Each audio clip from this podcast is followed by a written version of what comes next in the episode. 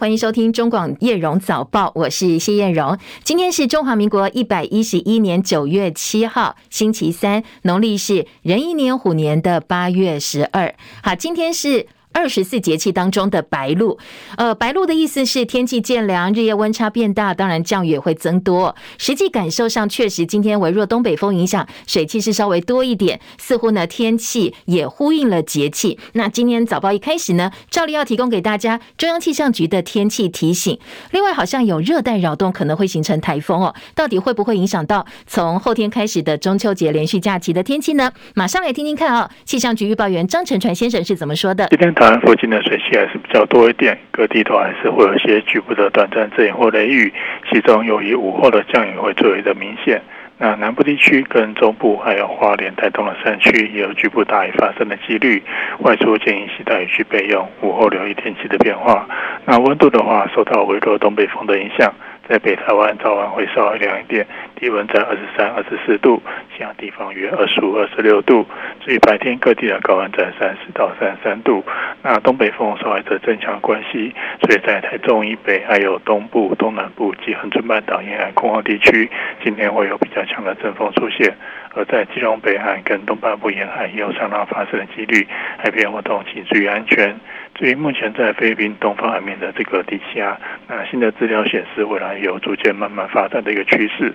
那移动的方向未来的变数还是比较大一点，是否会对周末的天气造成影响？这部分还要再观察一下。或在明天一直到周六这段时间是属于比较偏干的东北风的环境，所以降雨的话会比较减少一点。在基隆北岸东半部有一些零星的短暂阵雨，午后的话东南部的。地区也会有一些午后的局部的雷阵雨，那周末之后天气的影响的程度，就要视这个低压发展的状况。以上资料是由中央气象局提供。谢谢陈传提醒，提供给大家参考。就是听起来哦，好像现在呃这个热带扰动的变化变数还很大，不是很明显。但是呢，至少可以预期到，呃，接下来连续假期前半段应该是受到影响不大哦。大家中秋赏月或者是户外活动可以放心。另外呢，在美债殖利率飙升的情况之下，美国劳动节假期之后，美股恢复交易，而市场有很多担心。刚才提到美债值利率飙升，加上欧洲的能源危机、经济衰退，还有联准会鹰派升息的焦虑也没有衰退，所以今天美股主要股指开高之后，随后跳水走低，因为十年期美债值利率今天一度飙升到百分之三点三五三，所以科技股抛售压力比较大，晶片股的卖压还是非常沉重。美股四大指数尾盘狭幅震荡，标普收黑，惊险守住三千九百点，相当重要的支撑关卡。清晨美股四大指数收盘表现，道琼跌了一百七十三点，收在三万一千一百四十五点；纳斯达克跌八十五点，一万一千五百四十四点；标普五百指数跌十六点，三千九百零八点；费城半导体跌了二十七点，跌幅超过百分之一，有百分之一点零七，收在两千五百七十一点。欧洲地区现在能源危机恶化，但是呢，部分的投资人逢低买进，所以欧股反而是反弹收高的。伦敦股市涨十三点，七千三百点；法兰克福指数涨一百一十点，一万两千八百七十一点；巴黎 CAC 指数涨十一点，六千一百零四点。台股昨天在全指股带领之下开高，一度涨一百二十八点，不过多头信心还是不够，所以盘中翻黑。收盘的时候小涨十六点，收在一万四千六百七十七点，成交量还是不够哦，再度微缩，只有台币一千八百二十点六四亿元。而今晚会说，现在台股基本面还是相当稳健，所以接下来继续关注总体经济表现，必要的时候会采取相应稳定股市的措施。台股收小红，但是外资还在汇出，所以台币昨天一度贬到最低三十点八五兑换一美元，收盘的时候贬值三点六分，收在三十点七四六兑换一美元，已经连续四个交易日走贬了。美元强升，人民币急跌。台信传媒的董事长谢金河昨天在脸书发文警告说，这让人想到一九九七年的亚洲金融风暴，而且他也警告说，他认为哦，新版的亚洲金融风暴现在正在酝酿当中。尽管石油输出国家组织 OPEC 跟俄罗斯在内的结盟产油国昨天决定把十月每天的产量减少十万桶。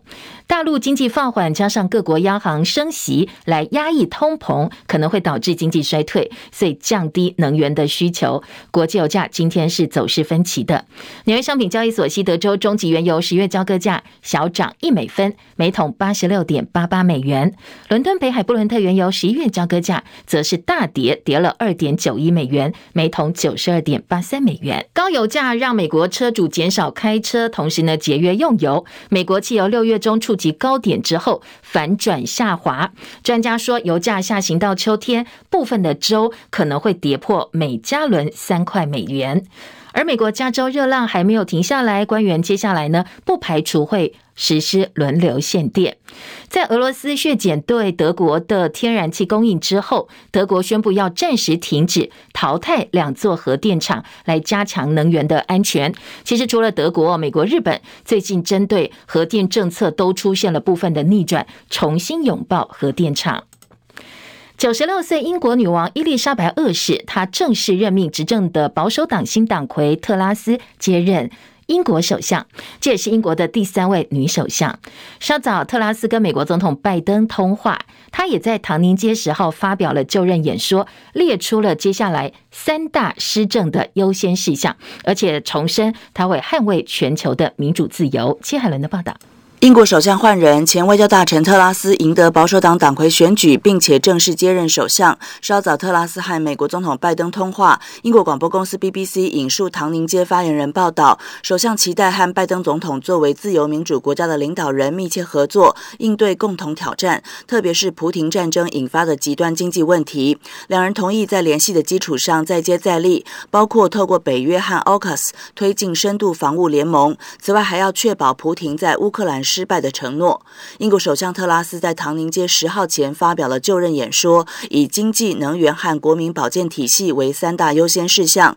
他也说，英国一定能够挺过风暴。国际事务方面，特拉斯承诺和盟友团结合作，捍卫各地自由民主，因为境外安全和国内安全息息相关。特拉斯是在苏格兰觐见女王伊丽莎白二世之后，正式获得任命为英国首相。他要发表的演说，因为阵雨还有塞车问题，延后了一个多小时才登场。记者戚海伦报道。那刚才提到经济、能源、国民保健系统是他列出的三大优先事项，而且他说英国一定能够挺过风暴。在外交上呢，他要跟盟友团结合作，因为境外安全跟国内安全，他认为是息息相关的。各界预测，外电都分析说，他可能会继续升高对抗中国，而对俄罗斯呢，也会继续维持强硬的立场。俄乌战争持续延烧，现在呢，国际原子能机构 IAEA 发布了第一份关于乌克兰核能安全状况的报告，对俄罗斯占领的核电厂提出了安全警告，说呢，继续炮击扎波罗热核电厂确实会伤害到电厂的辐射安全。所以，国际原子能机构呼吁这个地方应该要被列为是非武装的安全区。后勤补给也影响到整个战局的发展。一份最新解密的美国情报说，俄罗斯正在跟北韩购买数百万元的炮弹跟火箭，显示西方制裁严重限制俄罗斯的供应链。所以呢，莫斯科只好转向被排斥国家取得这些军事的物资。专家跟美国官员都说，这可能代表俄罗斯的军事工业。现在哦，即将面临大规模的失败。乌克兰总统泽伦斯基今天则是公开喊话，希望英国的新首相特拉斯跟他共同合作，挫败俄罗斯的侵略。另外呢，乌克兰宣誓要夺回克里米亚，也呼吁当地的民众积极备战。中国大陆四川省甘孜州泸定县前天发生规模六点八地震，今天早上已知的死亡人数六十六人，十五人失联，而收治的伤患已经超过一百七十五人了。陆委会昨天说，现在确认没有台籍人士受困。当地或者是有伤亡的状况。到昨天晚间八点钟，当地记录到规模三点零以上的余震数十次。而大陆社会科学院一处观察站的一楼全部坍塌。现在救援人员发现一个受困者，但是呢已经没有生命迹象了，已经送医治疗。大陆四川甘孜州的强震发生之后，蔡英文总统跟副总统赖清德，还有行政院长苏贞昌等高层，陆陆续续在第一时间表达慰问跟关怀。而内政部消防署动员一支特种的搜救队，只要等外交部陆委会指示就可以出发帮忙了。我们的政府表达的态度跟行动，希望借此哦对对岸既呃示出善意。好，昨天我们又侦获八架次共机五艘次的共舰在台湾周边海空域活动。昨天总统到花莲市岛后勤战备支援，还有海空部队为国军加油打气。陆军第八军团昨天晚间在屏东的恒春进行了联勇操演，这是陆军第一次对外展示夜间作战，演训出动阿帕奇直升机、战车炮、自走炮等等军备，四射火光划破夜空，场面相当的震撼。现在日本大约百分之七十的弹药储存在北海道，为台湾有事预做准备。今天的外电说，日本还会在琉球群岛增设一个燃料弹药库。今年十月十号国庆日的主视觉出炉了，国庆筹备委员会秘书长陈宗彦昨天公布。今年国庆主题是守土卫国，你我同行。而英文的标语跟去年一样哦，是台湾 National Day 二零二二。那图案的设计四个颜色组成的，象征凝聚各方力量，成为强而有力的盾牌。不过刚才听到这些主视觉哦，似乎没有中华民国这四个关键字。那出现的是台湾 National Day，形同庆祝台湾国庆日。所以蓝营立委质疑说，民进党再度利用意识形态明目张胆的颠覆中华民国，而民众党立委也说，主视觉的颜色底色是民进党的绿色，这是一个很不好的示范，让人民会有公器私用的解读，认为又是一种党国不分。不过，民进党立委则说，国庆典礼上还是会出现中华民国的，认为这些在野党是过度放大解读，没有必要。新北市长侯友宜四年来在新北市政在各家民调当中满意度都是名列前茅，也是朝野不敢忽视的人气王。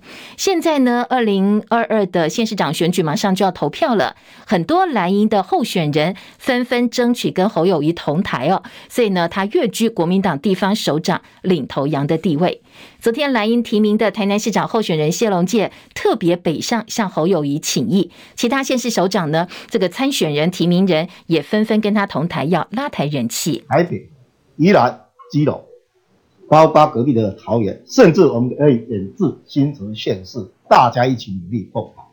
所以要担任新北市的市长，要有一定高度。这一点呢、啊，人讲爱有嘴有心呐、啊。唔通管那给无给小金嘛，有嘴无心，那这样市政确实做不好。侯市长提出说，那我们来看看，怎么能在单位时间只有四年，你能做出这么多的这个托育中心？啊，今天看到谢议员真感动，带这些议员来到这互相来学习。好，昨天他跟谢龙介见面哦，双方呢你来我往，其实呢帮彼此加油打气。身为国民党最强诸侯，他的动向当然也受到关注。九月一号完成新北市长参选登记之后，他昨天接受中时的专访，面对记者问说未来愿不愿意扛下二零二四年的重担，这次侯友宜没有回避，他非常坚定的说，勇于承担责任，乐于接受挑战，全力以赴，不计成败。而另外一个有意角逐二零二四总统大位的国民党主席朱立伦，八月三十号接受德国之声的专访，而在六号刊出了相关的内容。记者问朱立伦会不会选总统，朱立伦的回应是。不，我想告诉你，国民党会赢得选举。那记者进一步询问是否指的是地方选举的时候，他打断对方的问话，说：“谢谢你的采访，时间到了，就把专访给结束。”好，另外一组候选人受到关注的是台北市长柯文哲，他已经表态了要选总统哦。那外界关注他的副手人选。他昨天在台北市议会总执询的时候，有议员问说，会不会跟红海创办人郭台铭一起选总统跟副总统，而郭台铭当总统，柯文哲当副手。昨天柯文哲哦，他并没有否决哦，他说顺其自然。你有想过找郭台铭搭档吗？那看人家跟你搭吗？如果他说他要当正，你要当副的吗？我是我是都没有什么意见的，要顺其自然。好，另外，昨天无党籍市议员林颖梦拿出民间团体发起说要捍卫台湾绝不投降的承诺书，叫柯文哲签字，来听听看柯文哲是怎么回应的。市长，你是支持抗中保台？啊，第一点哦，保台是最高目标嘛。那有要抗中吗？就看这个对这个保台有没有用，所以是保台是 top one priority，在保台的目标之下，采取各种策略。那策略有包含抗中吗？还是你要和谈？抵抗时中，保卫台北，是不是？就是他是中国人吗？他是共匪吗？啊、不是啊，我跟你讲，外公你是没有其他题目可以问的。抗中保台哦，要完整的。你有当台北市长，我跟你讲，我们那个万安演习这样可以吗？我们对战争有准备吗？绝不投降的承诺书，市长你是不是可以签署？我现在就上前跟你签署。好了，可以跟你讲，我根本不想提你，我要管你去死。好，他说不想理林颖孟，觉得他问的都是跟市政无关的议题。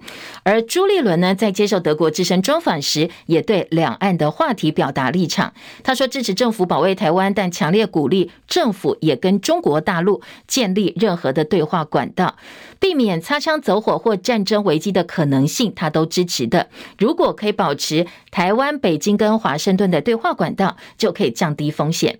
而九二共识的部分呢，朱立伦说，两岸在当年会面确实达成了一些协议，也有一些分歧，这代表两岸将不同意的点放在一边，追求共同点，而这也是一九九二年会议共识结论的精神。所以呢，他认为哦。九二共识是双方有创意跟建设性的模糊，追求共同点，让两岸关系可以维持下去。换句话说呢，朱一伦的立场是继续捍卫九二共识。民进党台北市长参选人陈时中持续话题不断，同志酒吧舔耳罩、粉红派对，他的言行呢都占了媒体相当大版面。最近免治马桶的偷窥风波，让他形象大伤，但是同时也是声量很高的一个话题。国民党。台北市议员徐巧芯前天在脸书公布陈时中竞选办公室人员的公务分机资料，曝光说他的网络人设其实都是一个网红，叫焦糖哥哥陈嘉行一手操办。对此呢，陈时中竞办回应说，徐巧芯公布别人的个资，要求撤下分机资料，质疑说，呃，徐巧芯是蒋万安团队的人哦，怎么可以侵犯别人的隐私呢？用这种偷窥式的公布并不好。对，我觉得各个单位里面对这方面还是要小心了哈，像这样子。近似偷窥的公布哈，我想也是不好。哎，那有人愿意来帮忙，我们都非常的感谢。不需要对年轻人这样子挂以标签了哈，这边并没有所谓在这里面工作就得到任何的特权，它就是一个服务的经验。陈时中团队还批评蒋万安说：“果然是蒋四代，侵害他人权益却不检讨，说这个是白色恐怖再现。”而对此呢，昨天徐巧芯也做了回应。他们可能就是不希望里面的有一些名单被公布，比方说吧，我们绝对不能提到里面有法务部次长蔡必仲的女儿，有司法院长许宗力的女儿，前考试院长姚嘉文的女儿，内政部长徐国勇的女儿，陈时中的儿子也在里面。这些呢，或许都是。陈时中的团队不希望我们去提的，希望能够去保密的。那我想，呃，这个也是他们的公开透明，在过去一直被诟病。不，一方面讲说大巨蛋他当了市长要公开透明，一方面呢，各种的资料又要封存三十年。那这一次看起来，竞选团队的名单哦，也是必须要完全的保密的。所以呢，我已经从善如流哦，把所有的资料都涂黑之后再公布了。希望呢，陈时中的竞选团队能够感到非常的满意。国民党台北市长参选人蒋万安则说，议员是独立问政的个体，徐小新不是他团队发言人，而且竞选团队成员的名单也不是不能公开的。他说没有这么严重，包括他自己团队成员都有媒体揭露，难道竞选团队人员的名单也要保密三十年吗？那民进党骂他是正三代蒋四代，蒋万安说他是透过两次选举民众一票一票选出来的，透过民意洗礼，靠自己的力量从事公共事务，为人民服务，那他则尊重讲呃陈时中要用什么样的团队跟用人的方式。好，另外还有个说法是，年底九合一选举被视为是二零二四总统大选的前哨战。现在民进党党内各派系竞争暗潮汹涌，前副总统陈建仁入党，成为蔡英文派系英系的一枚活棋。这时候陈时中竞选团队正二代联军英系的色彩相当浓厚，所以呢，说这个阵容是帮陈建仁提前练兵二零二四，对这些绿二代来讲也是非常重要的历练，进入政坛的试金石。另外一个跟陈时中有关的话题是，昨天本来陈时中要跟篮球的明星球员台湾飞人陈信安打篮球，不过呢，他在台北市哦这个球场门口却贴了行政中立的告示，因为这是高架桥下面的篮球场，被现场管理人员阻挡进入。陈时中竞选总干事吴思瑶说，柯市府的行政中立是因人设事，为什么二零一四年柯文哲可以，现在陈时中就不行呢？昨天体育局长李在立提出了说明，说呢打球当然。可以，但是竞选活动是不行的。柯文哲也直接回应，呃，有有一部分可能也是我们的保全的同仁反应比较大，那我们会在这部分会再加强，他们要进去。那保全确实有点紧张，因为大家都认识陈时中部长嘛，嗯、所以他这他就直觉觉得他是竞选活动，所以就按照行政中立，就希望他们不要，希望他不要进去打球。是，好，你是不是为了黄珊珊不让陈世忠去打球？我跟你讲，我们不会管这种事。的好，台北市体育局说是保全误解了行政中立的规定，不过吴思瑶质疑说，体育局跟保全说法不一样，是互踢皮球在唱双簧。台湾艺人杨丞琳最近在大陆综艺节目当中表示，他在台北长大，但是呢，他说我是广东人，说他在台湾没吃过什么海鲜，原因是除了早期自己家里的经济压力很大之外，他还说在呃台湾吃海鲜是奢侈的，引起了争议。内政部脸书粉专防诈骗宣导也搭上了这个热门话题，竟然在上面写了一句，呃，这个面对诈骗最佳回答是笑死，里头当然有很多例子。其中呢，不供词填充题的条列，呃，举例来讲说，笑死，竟然有人说 ATM 可以解除分期付款，或者笑死，竟然呢有人说去柬埔寨一个月可以赚八万块。最后一句是笑死，竟然有人说在台湾吃海鲜是很奢侈的。这个竟然有人说在台湾吃海鲜很奢侈，这句话酸味十足，引起网友的热烈讨论。当然，很多网友都说，竟然有政府直接发文去嘲笑一个国民，政府机关可以公开用粉砖霸凌公众人物吗？认为超没品。还有说，其实公务机关不适合发表这样的言论。还有人这个酸内政部哦，你自己该管的业务没有管好，说笑死，死了两个警察，现在内政部会的只有笑死。我们来还原一下哦，杨丞琳她在综艺节目上的谈话，他的发表言论的内容。他说呢，呃，在台湾没吃过什么海鲜，引起很多网友生气。不过真正整段片段听下来哦，网友叫大家不要断章取义了，看完所有的内容再做评论，因为呢，他当时的回答是。没吃过，其实呢，他在台湾没吃过什么样的海鲜。早年他家里的经济压力很大，吃海鲜是奢侈的，在那他是这样讲的，说自己家里环境不是很好，当时他也帮家里还了很多债，所以很多的网友跟粉丝那也开始要力挺他了，涌入来留言帮他加油打气。还有人说，有没有人赶快来声援杨丞琳，不能够让他因为误会被断章取义而受气。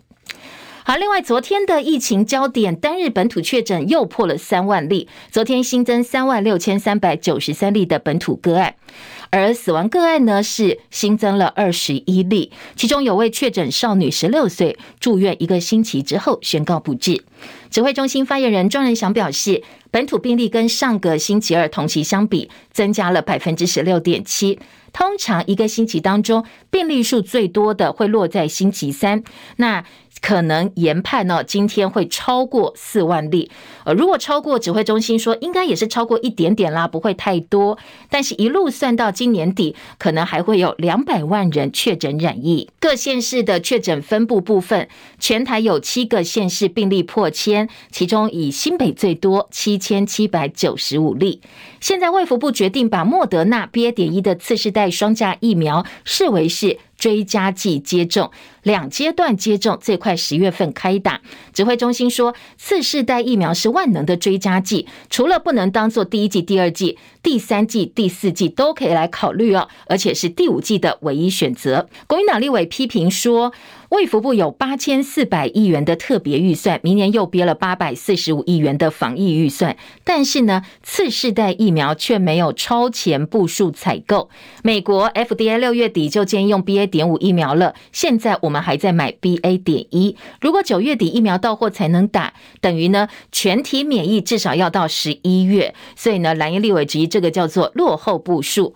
立委侯孟凯说，政府买不到 BA 点五疫苗，他质疑说是不是？再度要为高端疫苗铺路。日本第七波的疫情趋缓，东京新增确诊连续三天不到万例。首相岸田文雄预告说，九月二十六号开始，日本要缩短隔离的呃期限了，染疫隔离期从本来十天缩短为七天，继续朝着与病毒共存的生活努力。印度出了一款新的喷鼻式 COVID nineteen 的疫苗，已经达到了紧急使用授权了。社会焦点：去年九月发生在屏东高树乡的挖眼案，现在被告部分呢，他上诉到台高雄的高分院，但是上诉昨天被驳回，维持有罪判决。这个被告叫杨宝胜，他应该执行有期徒刑五年。林宪元的报道。挖眼案被告凶手杨宝胜提出上诉，高雄高分院驳回，维持原判。被告杨宝胜犯伤害罪，处有期徒刑一年两个月；又犯重伤未遂罪，处有期徒刑四年，应执行有期徒刑五年。这一起骇人听闻的挖眼案，根据调查，在案发之前，被告杨宝胜是到超商购物，他坐在商店门口抽烟，超商店员潘丽文劝他到其他地方抽烟，引起被告不满，因此攻击店员。高雄高分院的判决书中指出，被告领有中度身心障碍证明，而且患有幻想型思觉失调症。法院衡量后，就他所犯的伤害罪以及重伤未遂罪，定出应执行有期徒刑五年。中广记者林宪元高雄报道。新北中和两岁男童恩恩因为确诊染疫过世，他的爸爸呢对新北市政府请求国家赔偿，而新北市政府三个机关国赔审议之后认定，当时相关人员没有代呼职守，所以不成立国赔责任。恩恩爸爸回应说他没有办法接受，等收到正式的公文回复，会再跟律师讨论，到法院提告。新北永和骇人听闻的分尸命案，五十四岁梁姓男子惨遭分尸杀害，身首异处，警方连夜锁定同住的哥哥，七十三岁梁姓男子设有重嫌。昨天下午，永和警分局在台北公馆循线找到了这个关系人哦，死者的哥哥，他涉嫌在一号凌晨持刀杀害亲弟弟，而且把头颅跟肢体肢解之后弃尸在垃圾车里。行凶动机现在呢初步了解，疑似是金钱借贷纠纷。嫌犯落网之后被问到说：“你为什么要杀你弟弟？”他只说：“他欺负我。”这几个字，警方讯后依杀人、毁损尸体等罪嫌，今天白天会移送新北地检署复讯。台南七股的六孔码头昨天则是发生了一起公安意外，一辆吊车在作业的时候不小心勾到了高压电线，车上有三个文革的采收工人被烧成焦尸。现存的工人说，这个吊臂误触六千多伏特的高压电线。三个死者分别是他的大儿子、小儿子，还有一个同事。当时他就站在吊车旁边，眼睁睁的看着这三个人触电被烧成焦尸。台电则说，这个高压电是对地六千六百伏特，因为是在盐分地带，怕高压线电线故障找不到原因，所以通常都是没有包塑胶这些绝缘体。那事故的责任跟原因，警方还要进一步厘清。昨天美国网球公开赛最大的冷门哦，是被视为夺冠热门的西班牙蛮牛纳达尔，他竟然输给了美国第二十二号种子蒂亚福，无缘男单前八强。而纳达也中断了今年四大赛二十二连胜纪录。不过他个人二十二座大满贯金杯还是傲视群雄，而且有机会重新回到球王宝座。其实大满贯美国网球公开赛比较独特的夜间赛事传统，昨天发挥到淋漓尽致，因为两个主要球场比赛都打到跨夜，爱许球场甚至打到凌晨两点二十三分结束，距离美网纪录两点二十六分只差了。三分钟。而男单现在八强剩下来的选手年纪都不到二十七岁，而且也都没有拿过大满贯冠军，所以呢，看起来哦，在网球世代网坛呢世代交替，又是全新的局面。陈凯的报道，号称不夜城的纽约。爱许球场每晚七点固定一场男单，一场女单，而美国时间五号，容量第二大的阿姆斯壮球场安排四场单打。前三场虽然都是女单，但都打满三盘。等到最后一场，辛纳跟伊瓦许卡的男单开打，已经超过夜场开场的七点。两个人一共二十七次双发不进，一百零九次飞受破性失误，全场四十六局来回互破了二十局。辛纳赢球时已经过了纽约午夜，阿姆斯壮球场打到半夜已经罕见。正规夜赛的爱许球场更是打好打满。第一场，柯林斯跟萨巴连卡打了三盘两个半小时，等男单阿卡拉斯跟西里奇上场又是五盘大战，将近四个小时的比赛结束时是凌晨两点二十三分。美网史上只有十场超过两点结束的比赛。曾经拿下二零一四年美网的西里奇出局以后，美网将连续第三年产生新的大满贯得主。十九岁的阿卡拉兹写下美网七十年来最年轻的连两届八强纪录。如果阿卡拉兹能打进决赛，他将成为 ATP 史上最年轻的。球王，中广记者陈凯报道。中广早报新闻。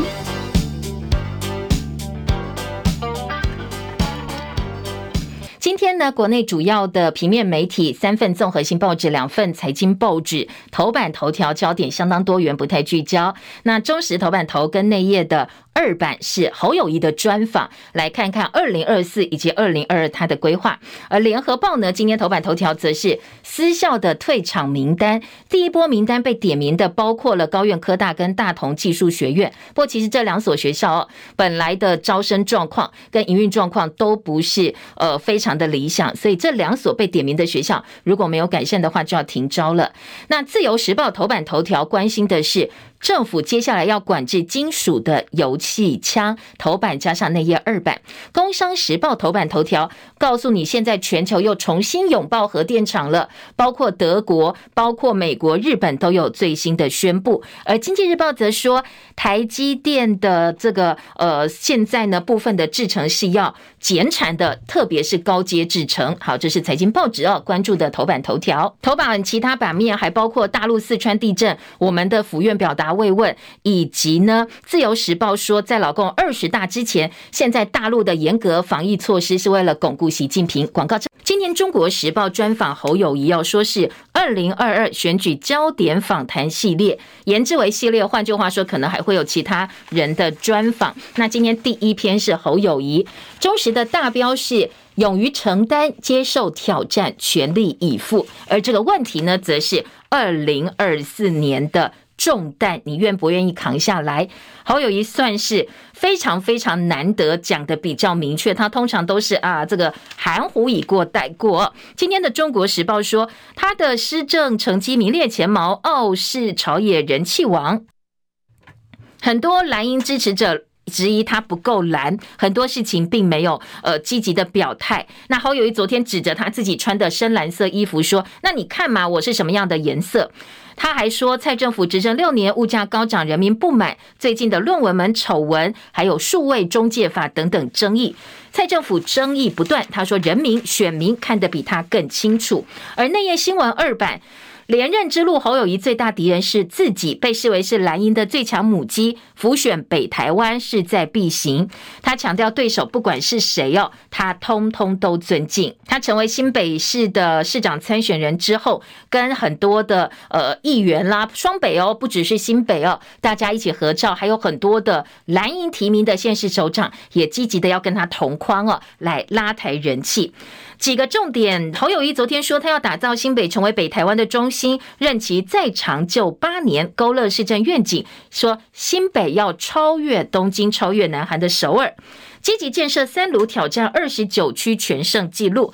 今天人物侧写叶德正，中时记者说：“好好做事情，多少政治人物有做到呢？”很多人哦，觉得这是一句废话。好好做事，绿营更拿这一句话来酸侯友谊。不过，当然，中国时报力挺侯友谊哦。今天不管是版面安排，或者是整个题目的设计，对侯友谊都蛮友善的。他说呢，呃，当然这句话呢听起来好像没什么味道，淡淡的，呃，还蛮无味的。但是呢，好好做事情到底有多少？人能做到？呃，侯友谊就做到了。好，这是中国时报今天的报道。内页新闻，其他的选战议题部分哦，陈时中竞选办公室绿二代的名单，今天在中时的三版、联合报的三版，以及呢，呃，这个自由时报可以看到一点点的报道。那在中时的大标题部分，则是说。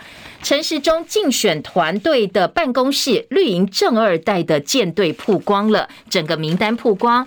而在中时的报道是徐巧芯揭露分机通讯录之后，赫然发现，包括司法院的许宗力、法务部的蔡必仲这些高官的子女，现在通通都加入了陈时中竞选团队。呃，陈时中则批评说，公布这个名单好像偷窥一样哦。今天在联合报的角度就是竞选办公室正二代争议，陈时中阵营指呃指控他们的资料被偷了，这是联合报今天切出来的角度。徐巧芯说：“那你查清楚到底是谁给我资料，谁给我们资料呢？查清楚你们的内鬼是谁呀？难道呃绿二代的爸爸们没有指导你们这些小孩去指导抓内鬼吗？到底是谁把资料外漏？是不是应该先清查一下？”徐巧芯的说法说这是绿营的内斗，说你们自己内斗太难看。蒋万安则说：“难道连竞选团队名单也要保密三十年吗？”那陈时中就说：“呃，不要对这些年轻人贴标签啦，不管他们爸爸是谁哦，愿意来帮忙都很好。”今天当然这两个报纸哦来看这件事情，呃，普遍哦中时联合的角度都是来看一看这个竞选名单到底有哪些伟大的爸爸们在支撑这些绿二代。另外一个说，现在难道民进党的竞选办公室已经变成了托婴中心吗？这些有权力的爸爸妈妈们把小孩交给了这些要出来选举的人，成为呃他们的幕僚，接下来呢就有机会成为正主，也来进军政坛了。另外，在中时的报道当中还提到说。英系小将上阵，这是陈建仁提前练兵，因为呢，呃，这一次的正二代联军，除了有爸爸妈妈是高官的正二代之外，还有很多其实是蔡英文派系英系的呃背景，说呢，对这些英系色彩浓厚的正二代来讲。一方面，二零二四先来帮承建人练练兵；另外一方面，也帮自己准备一些筹码、人脉跟经验。接下来，他们就要接棒，在政坛里面发光发热了。好，另外在呃今天的联合报则说。正二代的回力标印证绿营是双标，你看看哦，有内政部长，有这个法务部次长、司法院长、总统府资政，还有北市民政局长的小孩，现在都呃这个扛起了重担。说你当初怎么来嘲笑蓝营的连胜文，就是里面被大家酸最多、亏最多的。连胜文参选台北市长，二零一四年，因为他是前副总统连战的儿子。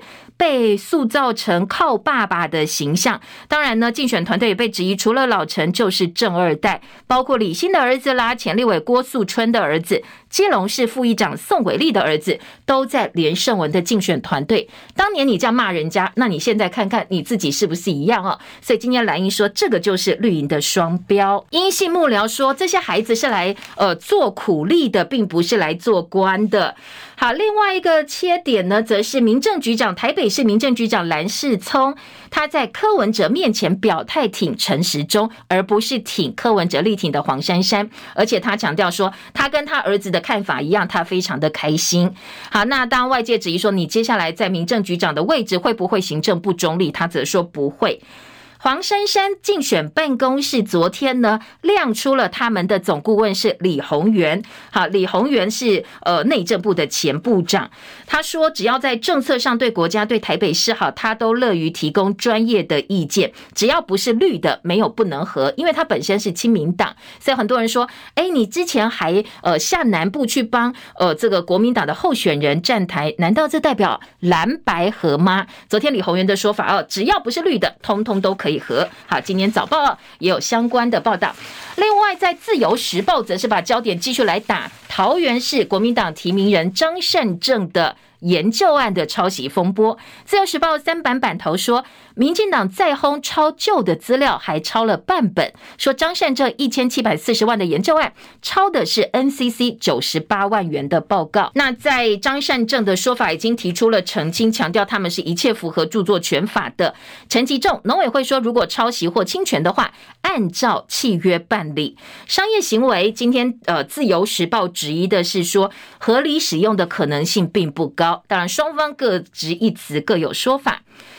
民国民党提名的新竹市长林根仁的论文抄袭案，自由时报说，现在呢，绿营要求阳明交大比照台大跟中华大学对林志坚的论文审议，在一个月之内交出结果。阳明交大说，现在审查小组正在确认当中。好，这是几个报纸哦，针对。政治焦点做的报道。另外，国庆日的主视觉亮相，中华民国又不见了。联合报今天做到四版的版头大标，早报有亮出我们国庆主视觉的这张图片。确实哦，呃，跟过去我们印象当中的双十很喜气的红字双十，呃，很不一样。里面没有中华民国，没有任何国旗的图样，是呃很多的绿色、蓝色、橘色合成的。那标题是“守土卫国，你我同行”。绿营说。说呃，这个当然，我们是呃，在国庆典礼上，你会看到中华民国主视觉不一定要出现，但是民众党则说。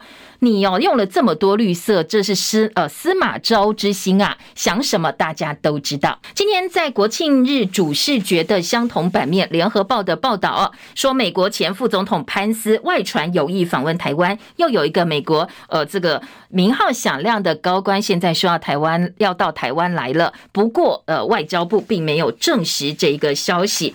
台大撤销硕士学位，联合报说林志坚正式提出了诉愿。联合报今天头版头条是高院大同列为现在呢专辅，而私校退场的第一波名单已经出来了。昨天教育部公布第一波这个私校列为专案辅导的学校，两间学校，一个是高苑科技大学，一个是大同技术学院。两个问题，一个是欠薪，一个是财务恶化，所以呢，必须在民国一百一十二年五月三十一号之前改善，否则就要停招了。但是呢，私校工会说，其实高院科大内部的纷争很严重，董事会跟校方不合，不愿意给钱，所以钱不够，学校日常的开支就没有办法支应，不必等到改善期结束，可能会被提前命令停招。大同则是已经停招了，大同技术学院未来可能会朝停办的方向来进行。那大同则说，改善之后，等我们所有的这个改善细节都完成之后，我们会对外做报告。那接下来可能会有更多的学校被列为专案辅导。这是联合报，联合报内页新闻说，专辅名单当中没有看到私中、私立中学，所以教育团体说要开始盘点。少子化现在呢，重灾区其实是在私中，而不是在这些呃高等教育。担心学子踩雷，如果学校走转型路径，就欠缺明确的明确的规范。所以呢，希望哦体质不佳的私中，呃，不要让它变成中小学，它开始转型了嘛哦。但是你连私中都办不好，你往下办变成另外一个名目，难道就会办得比较好吗？所以现在联合报说，呃，教育团体希望我们的国教署赶快来盘点这些有问题的学校。台大要校长遴选六个人进入第二轮，包括了。李百琦、郭大为、陈文章、黄瑞仁以及杨志新，还有叶秉成，最快十月八号前会选出新的台大校长。中国时报把台大校长遴选投票六个人进入第二轮哦，现在呢是放在了六版文教版的版头，其中是以郭大为不推荐的票最少，是呃现在看起来比较受到期待的这个人选。好，这是呃今天呃联合报关心的重点。自由时报头版头条：遏制改造枪支危害治安，金属油气枪现在也要纳入管制。弹簧枪、空气枪、瓦斯枪通通被纳进来。枪支零组件输入必须在三十号之前呢提出申请。今年自由时报的报道。另外，在呃《自由时报》的内文当中也提到说，因为这些枪支动低动能金属油气枪呢，可能会影响到治安，而且近年来哦，歹徒拿改造枪支犯案的比例不断不断提高，高达六到八成，所以希望通通都可以加以管制。自由头版还有二十大之前不惜一切代价。的防疫风控就是为习近平歌功颂德，要让他有一个非常漂亮的防疫成绩单。自由说，现在大陆至少七十四个城市，三亿多人封控，为的就是帮习近平的防疫讴歌。好，这是自由时报。另外，联合报头版跟二版是大四川大地震，已经六十六人死亡了。我余震不断，我们的府院表达慰问之意。不过，今天内页二版联合报提出。蔡英文赖清德川政送暖是事出善意，不过因为用语比较敏感一点点，重点是大陆怎么解读？他真的会解读你为善意吗？记者廖世峰、罗应聪的报道当中提到，在陆委会新闻稿说中国大陆四川省，而消防署总统府发言人、副总统通通都直接讲中国四川地震。好，讲中国感觉我们分开了，那中国大陆相对来讲是被认为比较缓和的说法。所以直接说中国四川地震，大陆如何解读呢？有待进一步验证。灾情部分，联合报说土石流蠢动，民间呃房子呢垮塌了两百四十三间，受损上万间，上千人还在受困当中。以前呢，有一句话说“大旱之后必有大震”，最早春秋战国时代就这样讲。所以先前四川大旱严重干旱，很多人说：“哎，是不是也应验了这句话？大旱之后必有大震。”但是呢，大陆学界说好像也不见得是这样哦，并不能因此画上等号。好，再来听到的是《自由时报》今天头版，打呼的人罹癌风险比较高，这是欧洲的一份最新的研究。呃，瑞典的研究说，呃，打呼的人哦，他可能阻塞性睡眠呼吸中止症的病患，罹癌风险会增加，还不清楚是不是一个独立因子，但是证明了缺氧的状态跟癌症是是相关的。好，那如果说你太重啦，或者是你本身是 OSA 的，呃，这个。形态的人哦，所以要特别注意你的生活形态跟习惯。呃，在台南高压电处死了这个电死三个工人，今天自由时报也在头版做了这一则新闻的报道。川镇慰问之外呢，大陆现在在风控部分，联合报说，呃，超过三亿人在风控，二十大之前想要清零的话，恐怕要破功哦，不简单。旺报头版头条，习近平在疫情之后。第一次要出访了，是要去哈萨克。而在《旺报》另外也有报道，英国新首相跟中国大陆之间的关系，一般人认为他是抗中的鹰派，所以大陆有部分的专家说，哎，中方好像应该要主动释出善意，来跟英国呃新首相来建立一些关系。但是呢，中时二版也来看一看他的内阁人选，对华英派科维利要担任英国的外相。那现在新内阁主要职位没有老男老白男了，新的内阁摊出来哦，都是一些英菲混血啦等等背景的阁员，所以呢，可能特拉斯他在用人上有自己的一个想法。好，再来听到的是《工商时报》今天的头版头条。《工商时报》说，气候变迁加上能源短缺催化，全球核电大复活。德国宣布两座核电厂延后除役。美国呢，拜登签了通膨削减法案来补助核电。日本今年已经重启十座核电厂，明年要再重启七座。工商时报来看一看哦，现在世界的趋势是朝向呃努力来建造更安全的核电厂，或者是让核电厂更安全，而不是完全的非核或者是除核化。经济日报头版头条：小摩说台积高阶制程减产，四大客户砍单效应，关掉四台 EV 的机台，EUV 的机台，明年获利可能会减百分之八。对此，台积不予评论。下半版面，美元买气热，台币爆量贬，昨天一度重贬一点四角，央行抛了十亿美元稳定汇市，收盘贬值三点六分，昨天收在三十点七四六兑换一美元，已经连四贬喽。而在财经报纸呢，还包括了这个关心的新闻呢、哦。三家寿险业净值比跌破百分之三，澳洲升息两码，而且后面可能还有动作。工商时报则说，国内通膨降温，八月 CPI 年增百分之二点六六，而房市的九二八档期现在报八千亿的新天量。中国时报内页则在骂产业界说，炒房最大咖的其实是政府，因为相关的法令你根本不愿意通过。年底前确诊人数会增加两百万，大家防疫哦还是要做好做满，千万不要掉以轻心。在台吃海鲜很奢侈，杨丞琳把 IG 留言给关掉。那今天在影剧版面，通通都是这一则消息。以上是今天早报新闻的内容，谢谢大家的收听，继续锁定我们的频道，谢谢，拜拜。